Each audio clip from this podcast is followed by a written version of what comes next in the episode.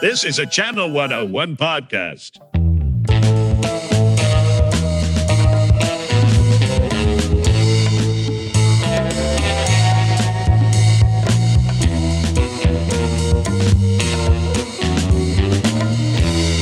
Welcome to Primetime Files, the Channel 101 and Frequency 101 podcast, which is basically fly on the wall, but instead of SNL, we're talking with the universe of people involved in 101 over the years. 101 is a monthly festival for five minute TV shows, Channel 101 being that, Frequency 101 being that, but audio only. And I'm your host, Todd Donald. This episode, I get to talk with Ryan Elder. He's a composer, arranger who ultimately is also a recordist, performer, and producer of his work. His Channel 101 credits include Googy, Car Jumper, Breaking Good, Rambo No Blood, Murder Town, Classroom, Planet Unicorn, Fire Guys, and the list goes on like that. Legendary. Prior to Rick and Morty, which I'm sure you've heard of, uh, he's worked with people on, from that show, like on Acceptable TV, Harmon Quest, of course, Harmontown, the movie. Granted, you can use the internet, preferably ryaneldermusic.com. Link will be in the episode notes if you're not familiar with this man. I just want to address this conversation, despite how much of a narcissist I end up being when I do the podcast, is largely about Ryan and Channel 101.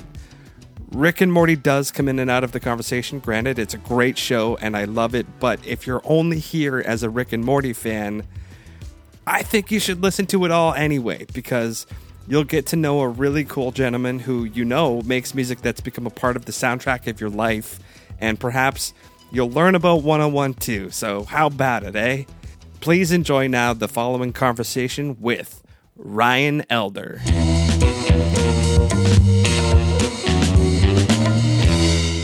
Let's start off with how are you doing today? We're on the record now. How are you doing today, Ryan? I'm doing well. You know, it's a little overcast here in Minnesota, but uh, things are good. You know, chugging along. How are you doing? I'm doing pretty good. I, I just finished an eight hour work shift. I was up at like 1 a.m. your time, and I haven't eaten Brutal. yet. well, you can eat while we do this. That's always good podcasting, right? Slurping. Maybe you should have some ramen or something. yeah, you're like, fine. I'll I'll I'll turn the camera off for this, and not, you don't know I'm eating a pizza. a while back, about five years, you did a podcast interview for uh, Interdimensional RSS, a Rick and Morty podcast.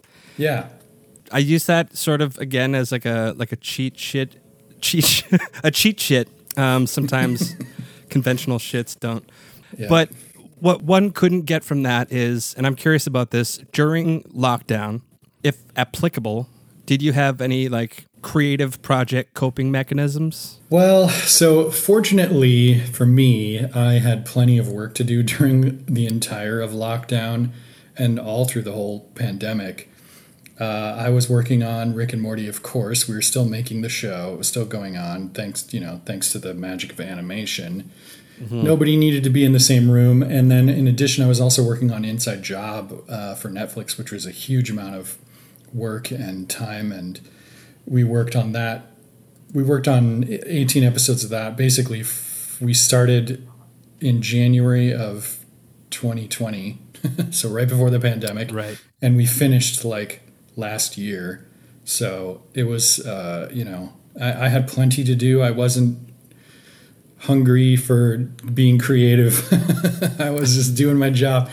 Um, and it's only been since then actually that my work schedule has cleared out a little, and I've had time to uh, think and be creative outside of my you know my duties as a TV composer, and um, I've been working on. Well, it's really nebulous at this point, but I want to make kind of a pop record with oh. all these singers and producers and people that I've met over the years and kind of do collaborations on like one song each with each person and hopefully put out maybe an EP or like an eight songs uh, album or something of kind of pop, sort of chill, vibey pop with kind of a synth wavy influence um, with you know my friends and people I've met, and so that that's kind of going on now. But you know I'm also working on season seven of Rick and Morty, so it's going a lot slower than I wanted it to at first, but it's definitely fun. this is good news because like I can't wait to hear it. First of all, I had an enormous curiosity because you've been like you you've been working professionally like you were doing jingles since the early 2000s right? And working professionally uh, in some capacity since then.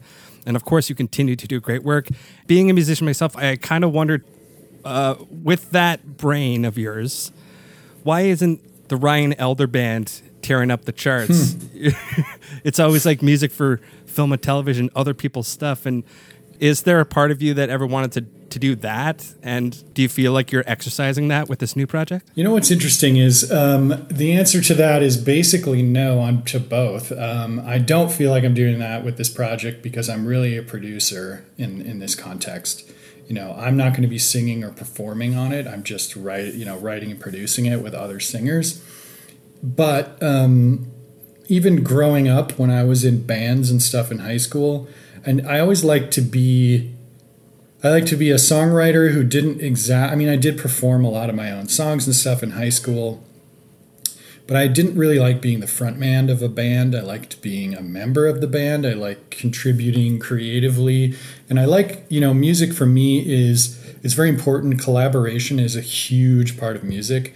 Mm-hmm. In in high school, I was in orchestra because I played violin growing up, and my orchestra conduct my our orchestra uh, director never entered us in those like contests because he truly believed that music is not a competition music is a collaboration. And he always felt like it was just against the spirit of music to be competing against other musicians.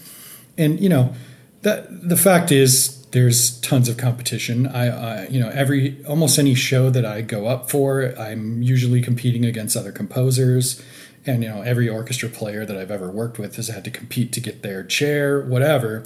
That's definitely the case, but I prefer to focus on collaboration. I always have. I've yeah. always been an in the studio type guy. So even in high school, when I was in bands and stuff, my dream was to be a record producer. I wanted to be Butch Vig. I wanted to be Daniel Lanois. I wanted to be, you know, these 90s rock producers that were making the songs that I loved and listened to behind the scenes. And frankly, were like, in my mind, kind of the magic of these bands that I loved. And so, you know, my dream was to be a record producer. So I, I got a job as an intern at a studio, what I thought was a, just a regular recording studio. It turned out they did music for commercials. And so it was easy to just go, okay, well, I can do music for commercials too. And, you know, just take the opportunity that's in front of me instead of like, at that point in my life, I was 21, 22 years old. I'm not going to be picky about who's offering me work in the music business, you know? Um, and so it just kind of ended up going that way. And then, you know, what I did for fun my day job was writing music for commercials for like 11 years. But what I did for fun in terms of music was Channel 101, 100%. Like so many, I don't know if you know this, but I would guess that at least 50 to 100 shows were filmed at my work where I worked every day as a composer. Um, wow. The that location is just like in so many of those old classic 101 shows. Uh, several yacht rock episodes. The f- first episode of George Warrior was filmed there there's just a lot that were filmed there. Um, because at night I would work during the day on commercials and at night Channel 101 was my hobby.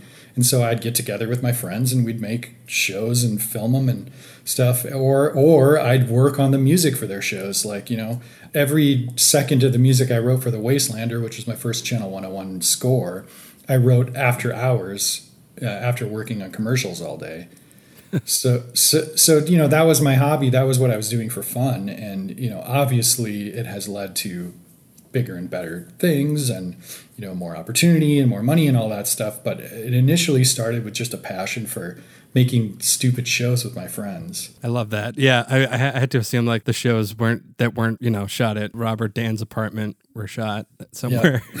or in the wasteland. Yeah, uh, yeah. It, it, it's funny how many. I, would have to go back to to like actually get a good number, but there were several Water and Powers filmed there. It was just like the go-to place to film at an office, but it also had the control room of the studio, which could function as a control like a music recording studio, but also like it worked as a like a ship control room for like a. There was a episode of one of Ryan Nagata's shows that had like a, a space shuttle launch that they used that was like ground zero control station or whatever for that. So it, it just was a very flexible space. Can I take a moment to list off some of your Channel 101 show credits? Go for it. Composer. As I'm looking at these, I, I want to thank you on behalf of all of us who weren't a part of making them that have gotten to appreciate them over the years. There's, of course, Wastelander, Dohar, Lord of the Beasts, Yuri, uh, Your Magic Touch Me, Classroom, Planet Unicorn, Rambo No Blood, Fagny and Gacy, Gigabots. I mean, we're talking to the 101 audience. This is this is all royalty. Uh, everything you've done is touches gold. Maybe it's because you made the music. You know, you know what's funny is there was a period where I would get brought onto existing shows that had on were on episode five or whatever, and I think four times in a row I got brought on on episode five, and then it would get canceled. um, so I, I, I would hesitate. Like I definitely worked on some long running shows, some very popular shows, but there were a few like one comes to mind, Fire Guys, which was on episode five or something when I when Dawn asked me to do music for it, and then it got canceled that week that month. So it happened a bunch of times, but so you know it, it was hit or miss. But mainly it was you know I can't take any credit. The, these are just working with people that are just immensely talented writers and actors and creators, and you know I was just lucky enough to be friends with them and get to. Uh, get to provide something to their show to to help it. Because frankly they could you know there's no rules at 101 you can just use pre-recorded music. So a lot of shows would. And it's not like you know it's not like my music is better than John Williams or any of these especially at that time any film composers that they could have used but I guess having bespoke music that's scoring the action in it the exact right way does save the creator time and the editor time they don't have to like try to make the edit fit the music they can just let me do my job so in that sense it was definitely helpful but I, I you know i can't i can't take any credit i just was lucky enough to know these people who were making the great shows You know, speaking of the process of making a one-on-one show, they have to be made within a month. You know, typically, you know, Yeah. three to three to four weeks, depending on the month. Good reason not to submit in February because if it gets voted back, February is so damn short that yep that was always the that was always always it was always like the death knell for so many shows that would january was always a hot month because you had basically november and december and all you know a lot of january to get your show together yeah, And then February, you had the shortest amount of time. So, so many shows died on the vine in February is actually insane. But January always had incredible screenings. My first screening ever, January 2005, had uh, House of Cosby's. It had, it was an incredible screening. It had Laser Fart 7, I think, like some Yeah. really iconic shows from back in the day that debuted or were like crushing it at that time. It had the, it had the great episode of the Boo where they did a music video instead. although Uh, we didn't do the boo this month. yeah, so- that one, yeah. Uh, which I guess is a point against my my theory that uh, January is a, January gives you a lot of time because they sure didn't have time. But so so yeah, you're right. Like I think the problem is people spend a lot of time on their first episode and then they're like, oh shit, I got to put something. I mean, that happened to me with Dohar. We you know we put our blood, sweat, tears, and time into Dohar one, and then we only had you know three weeks or whatever to get Dohar two together, and it really suffered for it. Um, yeah. Well, no, I I, I didn't say yeah. canceled. That wasn't in agreement with it suffering. That was like I'm following. Nah, it's fine. You couldn't agree with it. It's fine. It wasn't that good. Um, th- those guys, Mike and Willie, who I worked with on Dohar, they we worked on a bunch of shows together, and they had they could get in this by the time we were making shows, we would get in the screening, but we couldn't really get a second episode. We only got a second episode once with Dohar. And then as soon as they stopped working with me, they did George Warrior and got like 14 episodes or whatever. so I think I might have been the problem there. I don't know. I don't know. Googy speaks differently. Yeah, Googy I just did music on, but that that was a great show too. I mean, Willie is just so- charming in that, and the music was really fun on that. It was very that talk about collaboration. That was like we not only would uh, Willie and Mike and I collaborate on the song, but usually the person who sang the song was a guest star, and they would also collaborate. So like Brandon Johnson, who went on to be a Right. writer and a voice actor on Rick and Morty, did a song where he did a rap, and then Mike Chillian did a song with us for Right. the Halloween episode, which is still one of my favorite pieces of music I've ever written for a Channel 101 show. Was that uh, The Wolf Boy. yeah, I, I just really that really came out well. I, I, don't, I don't know what it was about that, but um, so yeah, I mean, I had some hits and misses. Let's put it that way. Well, to some of us, they're all hits, but it, it, you don't. We won't take that away from you. Don't take that away from us. You know. Make, um, there you go. I can't believe I had Mike Chilling on, like when we were chatting, and I didn't mention Wolf Boy. Well, his one-on-one history is as deep and uh, diverse as mine, so there's going to be definitely be some things we miss in mine too. Uh, you know, it was 2005 basically until I think I stopped being heavily involved in like 2011. So, you know, six years of shows. I went to every screening. I was usually involved in one or two, if not three shows per screening for those six years. So, I'm going to put my nerd glasses on and correct you for a momento. You came back and you did the music for Late Tonight with Nick Burton. I think that was a Seeger show. Or wait. Oh yeah, that's right. It was Alex, Alex, Alex and Seeger. Yeah, I don't know what I. I don't remember what I did for that. they probably just stole something. I'm just kidding. No, um, I think I'm sure Alex asked me to do something um, last minute or something, but it. Yeah. Okay. Fair. Fair. so using Googy as an example, there there's something that I don't know if it was profound, but it, it just really stuck out to me.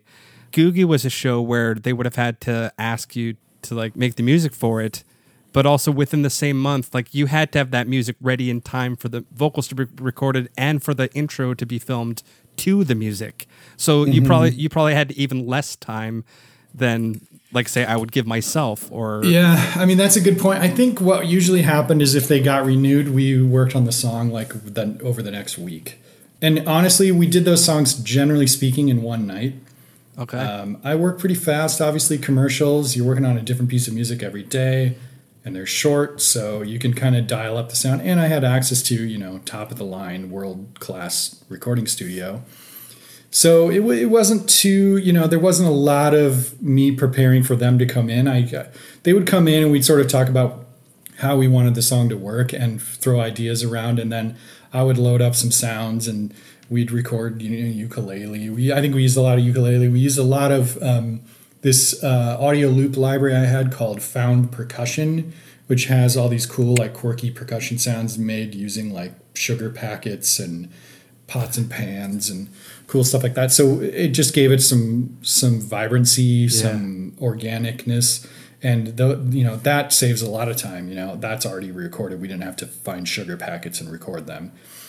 So yeah, so I mean, we did it basically. We'd do that song in one night, and then I would mix and master maybe the next night, and then uh, they would film. So it it was quick. There's one thing, if there's one cons- constant in my career as a composer, it's that I generally speaking work pretty fast. What's up, buddies? Kayla here, host of the podcast Screen Vomit, which is a movie podcast for geeks and freaks of all kinds, breaking down films from the last 10 years, joined by people in various aspects of the entertainment industry, including musicians, filmmakers, and even several 101ers that y'all know and love, including but not limited to Alex Kavitsky, Anna Saragina, and even Todd Donald himself. I love movies, you love movies. I've never met a 101er who doesn't know what a movie is, but even if you don't, maybe you'll learn a few things. So check it out, Screen Vomit, wherever you find your podcasts.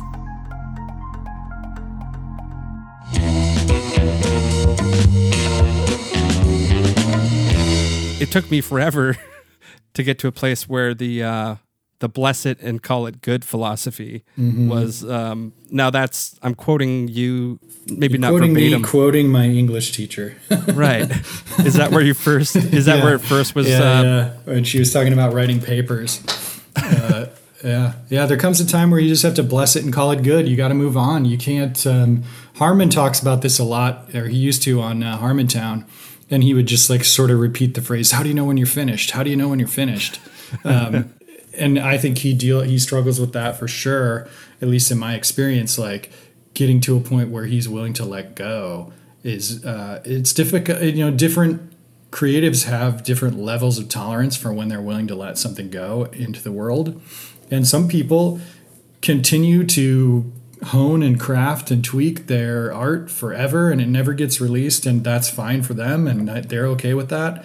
That's totally fine. Personally i'd rather be i'd you know i'd i want to show up um, on time and in tune you know? I don't i don't want to let anybody down so. I'd rather submit something bad on time than something good late.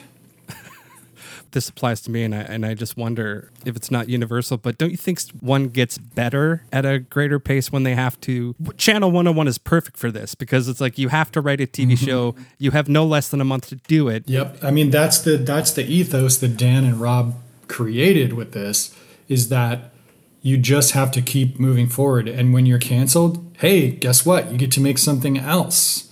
It's like don't fall in love with your art, don't fall in love, don't treat them like they're your babies and that they're indispensable because that's not how commercial uh, creativity works. It's always the next big thing. So like if you're not precious about your art, it's so much easier to make money doing it. It just is like, you know, that's one thing that ads taught me. I was I was working, you know, I'm working in house with five other composers, so I'm competing against at least five other people every day on every single ad. Throw in the other five music houses that the production company hired to submit demos, and we're talking 25 or whatever demos that I'm competing against. So the vast majority of the music I wrote for ads didn't go anywhere. You know, I was lucky if I sold two or three ads a month, and that's doing one a new one every day. And it's just the way it is. Like you just learn to not lo- you learn to forget about what you what got passed over and move on to the next thing. And I do think that that yeah, you like you said, that makes you better. 100%, 100%. You have to iterate. Uh, working on the same thing forever is never going to make you good. Just won't. to the listener you know like hell if you if you learn just one thing that you wish you did better on the last one boom that's a win Mm-hmm. it's it's Oh, not absolutely. a yeah. The number of people that got into prime time with their very first pilot you, you can probably count on one hand especially if you like remove the first year when people were sort of flocking to 101 in general. Mm-hmm. Like most people submit a pilot that doesn't even make the screening first and then they do that a few times until they get good enough and then they get in the screening and usually it doesn't get voted back and then they submit again and again but then at that point they're like okay consistently good enough to get into the screening I mean, this is what it was when I when I was making shows. I don't know what it's like now because I haven't been in a while. I mean, of course, of course, you're going to get better at something if you do it more. yeah, it's like saying the most obvious thing in the world, but I, well yeah but it I mean is hard for people to realize they think that first show they submitted is the best thing ever, and they don't, and they're mad that it didn't get in the screening. Like, look at it as an opportunity. You get to make something else now. to make this point shifting over to music i definitely was guilty of this in the studio making like those six year albums with all my hopes and dreams uh, as as many do. Loving being in the studio is not a crime for sure. It doesn't hurt Definitely anyone. Not. it's a great environment. You you, you come alive in it. Um and, and i mean that in the gross way too. I, I just heard myself say that i think i'm just harping on it too much now what you were saying was better Well, you know, there are the the problem is that we tend to focus a lot on examples of people who seem like they came out of nowhere amazing. But it's just that's not the case. That there's just a lot you don't know about all of the time and effort they put in ahead of that. That's true. I'm sure something different might apply to something that you've just made or something that you made a long time ago. But what kind of relationship do you have, I don't know, emotionally to, or in terms of how you assess it or like critique it to the music that you've made after you've made it? Yeah, I mean, I definitely do allow myself to like my own music. It's not like I'm that I'm not, you know, a psycho where I just like am a machine making music for other people's enjoyment and Well, you- I don't care if anyone if I, if I like it or not. You did describe the Tin Pan Alley type uh, environment that you worked in, though. Right. You know, I mean that's true. And and you know, but at the end of the day, like I still wanted to win, right? So I still wanted to like whatever I came up with because then I thought they would like it. Um so yeah, I mean I want I at the usually 99.9% of the time I like the music that I wrote for whatever thing, right? Um, now, in that's in the moment. Sometimes I come back and go, "Oh God, that's not good," or I should have spent more time, or whatever, you know, various reasons. But like, I do like it. I'm just good at going, okay, well, I like that, but they didn't, so let's move on. You know what I mean? I just understand not everybody likes the same stuff I do. Uh, there's a good example. I just did a cue for uh, Rick and Morty season seven, where my first pass at it was something I was absolutely in love with. And I mean, like, I was like, I want to release this as a single, blah, blah, blah. And I sent it, and I was expecting, like, a, oh my God, we're not worthy, you know, kind of a response. And there was like a lot of, hmm, we were kind of thinking it would be more like this. You know, I took some big swings on it, and that's part of why I liked it. So, you know, I dialed back the swings. I kind of went more in the area they wanted, and I got them happy because they were ultimately that's my job, right? Um, it doesn't do me any good to fight for the track that they clearly don't like. So I went back to the drawing board and did it the way now that they were sort of saying, hey, we should have told you this ahead of time or whatever, but like, here's more what we're looking for. I got them happy. They were happy. And then I said, hey, now that you're happy, can we revisit that first one because I love it? And you know that we talked about it, and ultimately they have a vision, so we're going with their vision, and that's my job. You know, like I I have no. If I want to make music that I love and that I don't care if other people love, I'll do that. That's fine, but probably not going to get paid for it. You know what I mean? Yeah. My advice is if you don't if you think that the director or the producer is pushing you in a direction that is not right or doesn't work in the way that you want it to or you're not happy with it just do what they want and then go hey let's look at then do what you got to do what they want but you can also do what you want and try to convince them but you got to do both. It's never going to work to just do what you want and then try to convince them. I don't know if I've reached a place where I'm like, like I think I do good shit, but even if there was a question to some of like, in the few experiences that I've had composing stuff for other people's shows, I like it more after I put their input in because mm-hmm. I've done enough shit completely on my own. Anything with someone else's input is just better by True, default. true, true. It it is sort of like you do something and you're like maybe the kind of ambivalent about it, but then when someone really loves it, you go, oh, maybe there is something here, um, and you you you end up liking it more because someone else liked it. Yeah, totally. Uh, let's address a show that nobody knows about, JK. It's one could argue it's been a great show the whole time, but you know, new shows uh, have more trouble than they'd like, even as great as they are. A show that's been around what ten years. When did Rick and Morty first uh, air? We started working on it in 2011. I think it aired Oh. in 20, 2013. So So could be off coming up numbers, but yeah, 10 years, something like that. Okay, ten years. Damn. For those of you just joining us, who think that, the, Who started the podcast in the middle? yeah. Um, well, I mean, I, I, I will probably sh- cater more to Channel 101 crowd than just Rick and Morty crowd, but the just Sure. Rick and Morty crowd is huge. That's why I want to say Yeah, yeah. sorry, not sorry. But let's let's talk about it. What's your favorite thing about the show as far as what you can access in yourself creatively?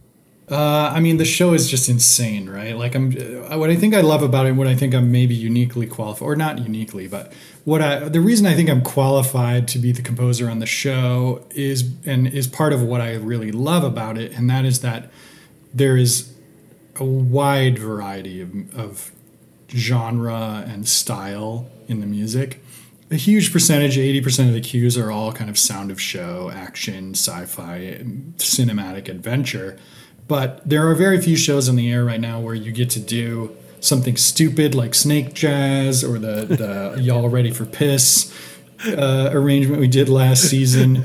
Um, or and something super fucking cool and moody like the track I did with Kotomi, uh, Don't Look Back at the end of season four.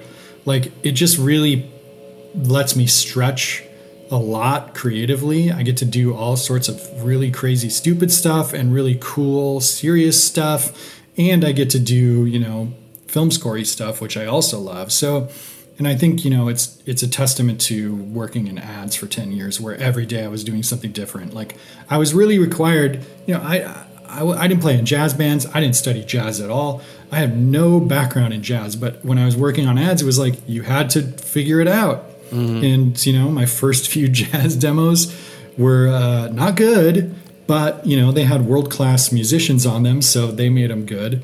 But it pushes me in a way that is really satisfying and it makes me do things creatively that I wouldn't even think of doing myself, you know.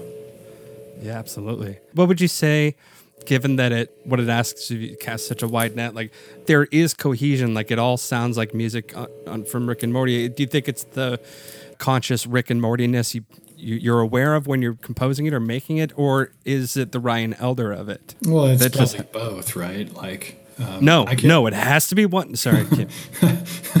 I mean, I can only write music that I can write, right? Like, I'm, I can't write music that other people could, that other people can write, and I can't. Um, in fact, some of my favorite music in the world is stuff where I'm like, wow, I could never do that.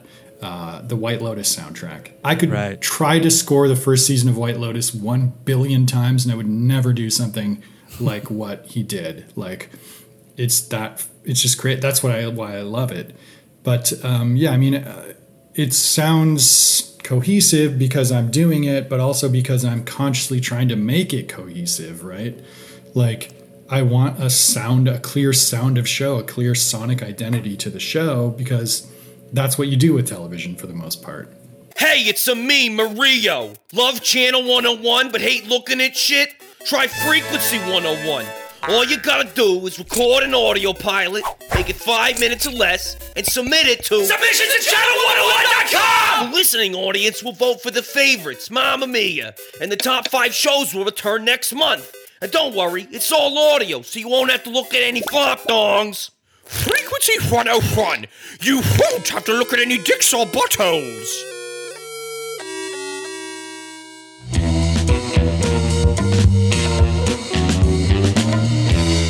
And we're back.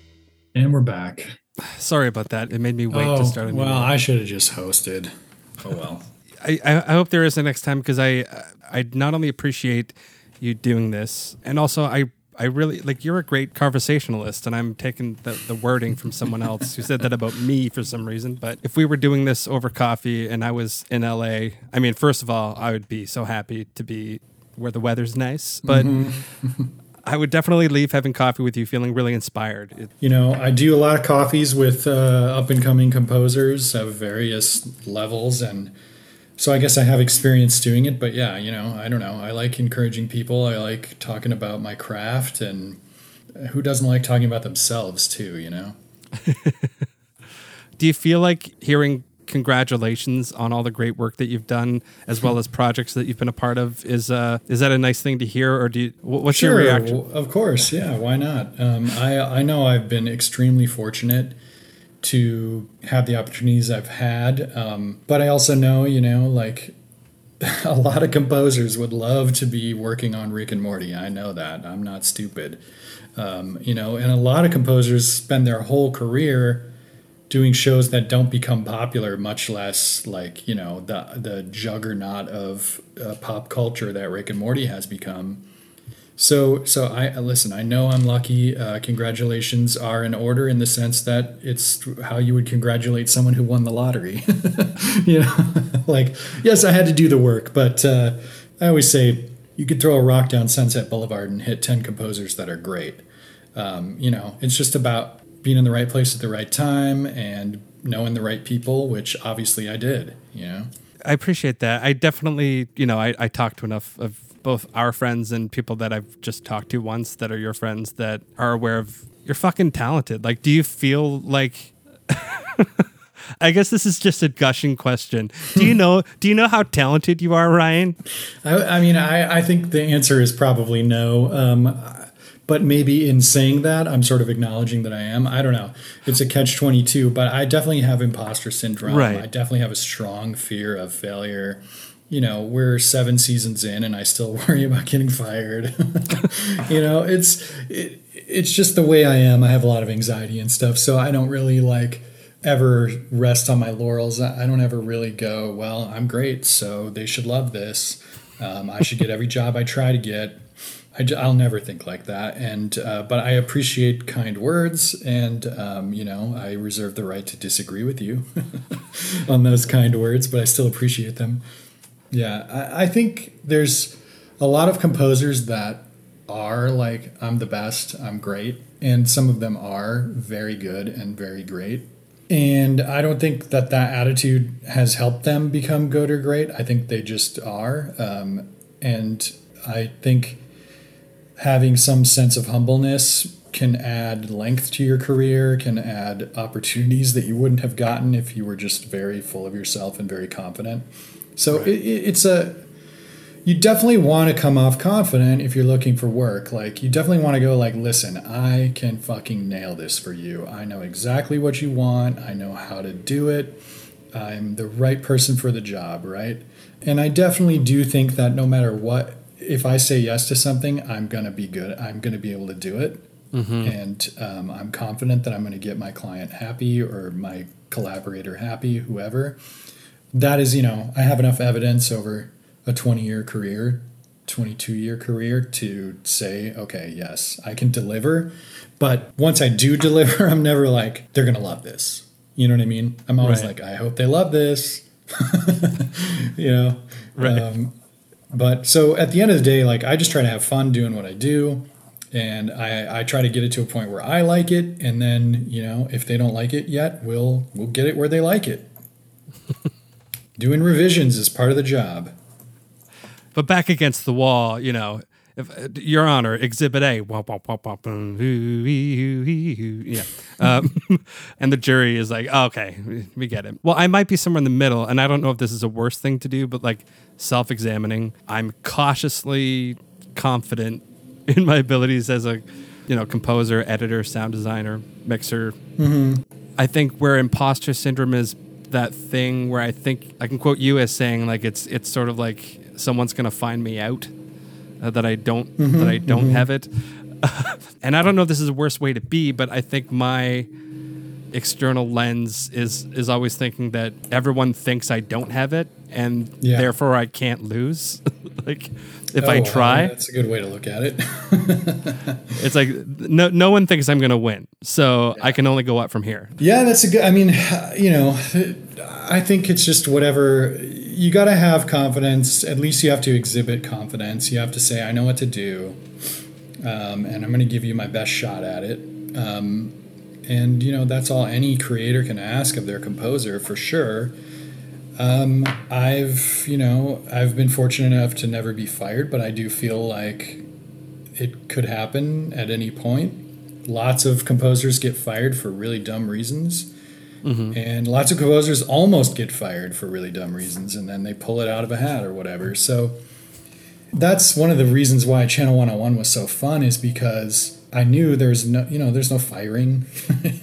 there's no like, the only way you could really get fired in Channel 101 is if you started asking for money Right. you know like everybody's doing it for free but i guess if you don't show if you're an actor and you don't show up or something um, you might get replaced in the next episode but that is something else. Um, in any case yeah i mean it's just uh, i don't know where i'm going with this. I'm kind of losing the track but. Well, with 101, when you went to the screenings and a show with your music in it was in the running, in for votes, how, how much, if at all, did you get like wrapped up in the stakes of whether or not the show got voted back? oh i mean i definitely voted for it. I mean, yeah, but like, did you did you care if it didn't get voted back? Sometimes I might have secretly been like, "Oh, I hope this doesn't get voted back because I have a busy month next month. But it was never like, I don't want to work on that anymore because it's not fun. You know what I mean? Um, it just was like, hey, it'd be kind of nice if I didn't have to worry about this. But that, you know, ultimately, I still voted for, I think I always voted for every show that I worked on, unless I worked on more than five shows in a month. um, Right. But, which is definitely possible. But I always wanted stuff I, I always want stuff I work on to succeed. And I've worked on some stuff that hasn't, you know, that only had I did a I did a show that was on Fox. It was a late night sketch show up against SNL for some reason. Um, it was produced by The Lonely Island. It was called Party Over Here. Right. And it had uh, Nicole Byer as one of the main cast, Jess McKenna, and um, uh, Alison Rich was the third, and they were awesome. And the show like had a lot of promise. I thought it was really good, but it just kind of like got buried by the network, didn't get promoted, and it just only did. We only did you know ten episodes, and it only they all only aired once, and now you literally can't really find it. There's a few sketches on YouTube, but um, it kind of really just got lost. So not everything is a hit, and most composers do a lot of stuff like that. All right. Well, uh, sorry, Andy, but uh, do you want do you want to do this cop show? um, I I think the timing was pretty close, but he would have just done. But he was just a producer on Party Right. Over Here. They were only in one episode, and they didn't say any words. They just sat in the audience and were like the women and who the stars of the show would ask them questions and then get worried when they didn't respond. It was like a bit they were doing. It was a funny bit, but they the whole point was that they were producers, but they didn't say anything. well, speaking of the episode of the Boo that that you talked about before, a lot of us, you know, 101ers and 101 nerds will be the first to tell somebody what the first Lonely Island video Yeah. was. yeah. Yeah, I always say like when people are like when I'm telling someone about Channel 101 and they've never heard of it, you know, I'm always like, well, you know, the Lonely Island got their start there, Andy Samberg, and then they're like, oh, well, that's a real thing then. But I, I I came in when the Lonely Island were on their way out. I think they only went to two or three screenings that I also went to, and they were kind of already big shots by then because they had done an MTV pilot and a Fox pilot so they they they were awesome and i would have loved to have started earlier so i could meet them but you know they we just uh, were ships in the night i think Well, with COVID and everything, and, and lots of changes uh, over the last even five, ten years, even um, Channel 101 is now in its 20th year. crazy Does that, yeah, does that conjure any any feelings? Any? Uh, well what it does is it makes me go man i feel like the 10th anniversary was just like two years ago but it also makes me wonder are they going to do something because I, it would be fun to do like a big everybody comes back kind of thing. Like a high school reunion. Yeah it's great that it's still going. I can't i'm super psyched. I always feel good that you know most of us a lot of us i wouldn't say even say most of us but a lot of us like got too busy and just unfortunately weren't able to like be as much of a part of it over the years uh, myself included but i you know i obviously still root for it. I want people and i point young composers to it and say hey here's a great resource. Here's a place to meet people who are at your same level in the industry who are making stuff that you can work with and build relationships with. Because you might think your music is amazing and maybe it is but if you don't have any experience doing anything the only people who are going to want to work with you are the people who are also don't have any experience doing anything you know? So hmm. so i think it's a great place for young composers to start. It's a great place for young writers young film anyone who wants to be involved in television.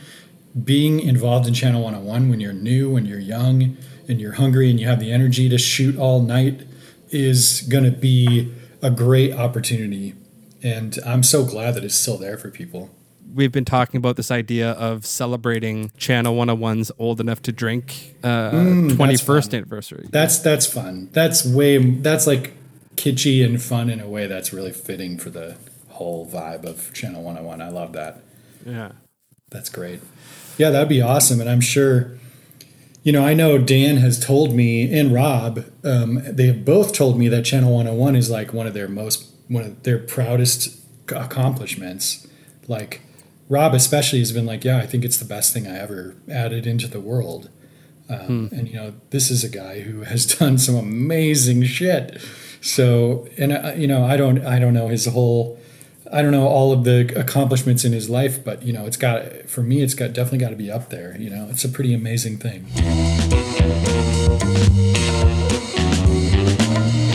Not a whole lot, and they kind of like fade away really quickly when they realize it's not the case. But like a lot of people will come on by and be like, "So if I send something in, is Dan Harmon gonna gonna Uh-huh, watch well, it?" used to be that way. when he was on the primetime panel, it used to be that way for sure, but obviously not anymore.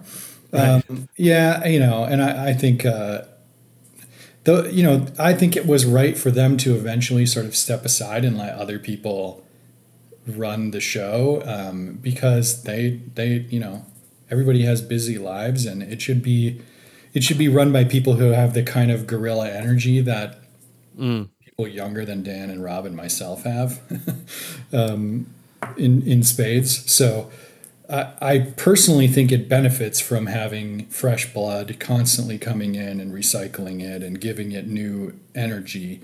Um, and you know, there's always a zeitgeist there too. Like when I was in, it was a lot of comedy, just tons of comedy.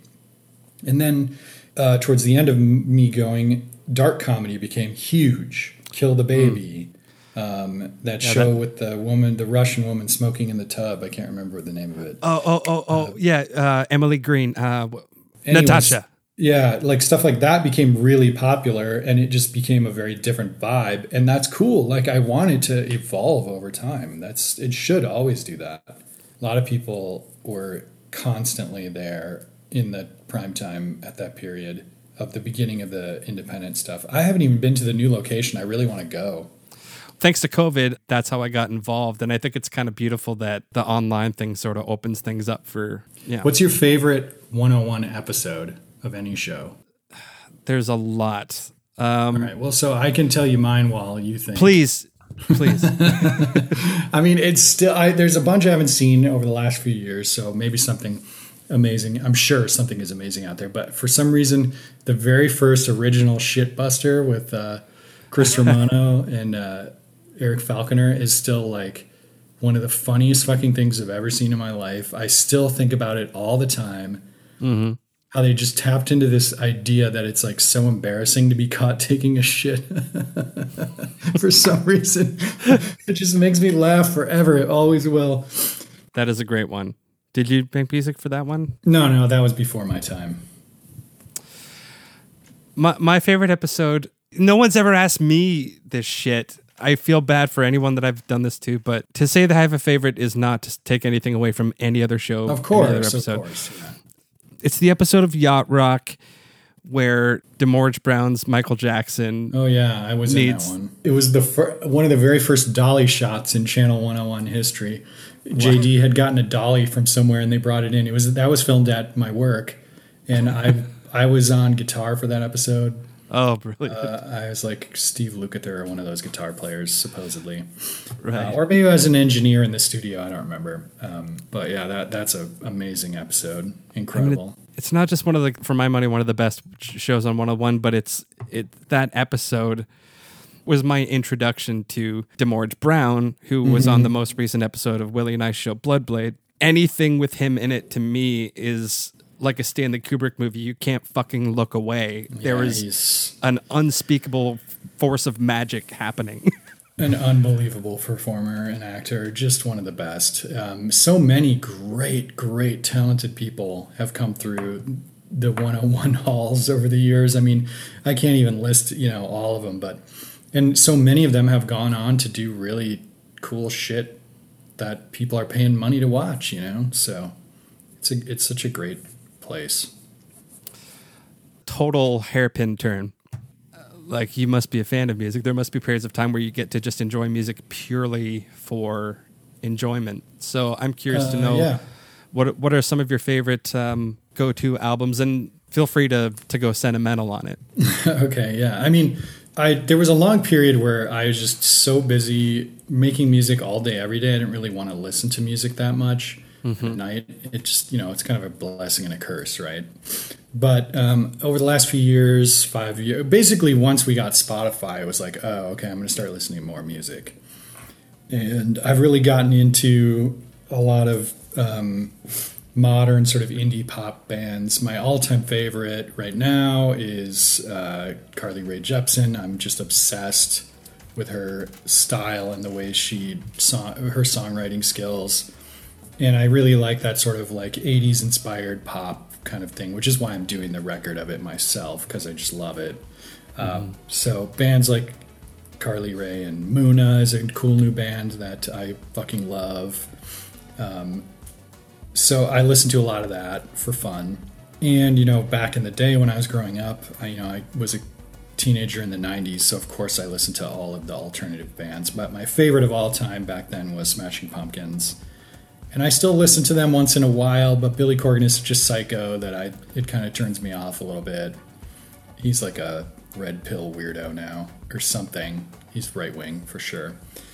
in any case, uh, so yeah, that that's what I listen to for fun these days. Um, I like stuff that is like really clean and pristine, and like everything's in its place, which is why pop really speaks to me. Right. What's the word? The French word frisson. Like it just ma- Ah. like it raises the hairs on the back of my neck in a cool way. Uh, it just makes me feel good when I listen to it, even if the music is kind of depressing. Um, I just like it. Part of that is because it's very hard for me to write like that. Um, it's it takes so much work to make these perfect pop creations. I think people people don't respect pop music enough because it's popular. you know. That's true. I really appreciate your time. This was not Yeah. the this was not a pristine pop production of a podcast. I'm messy. I hope you had a good time anyway. I did. though. It's great to talk to you, Todd. And uh, we should we can do this again, and you know, fill in some blanks later if you come up with more i- more questions or whatever. Um, I'm definitely down. All right. Um, Thanks, Todd. This was really fun. Uh, great, great talking to you.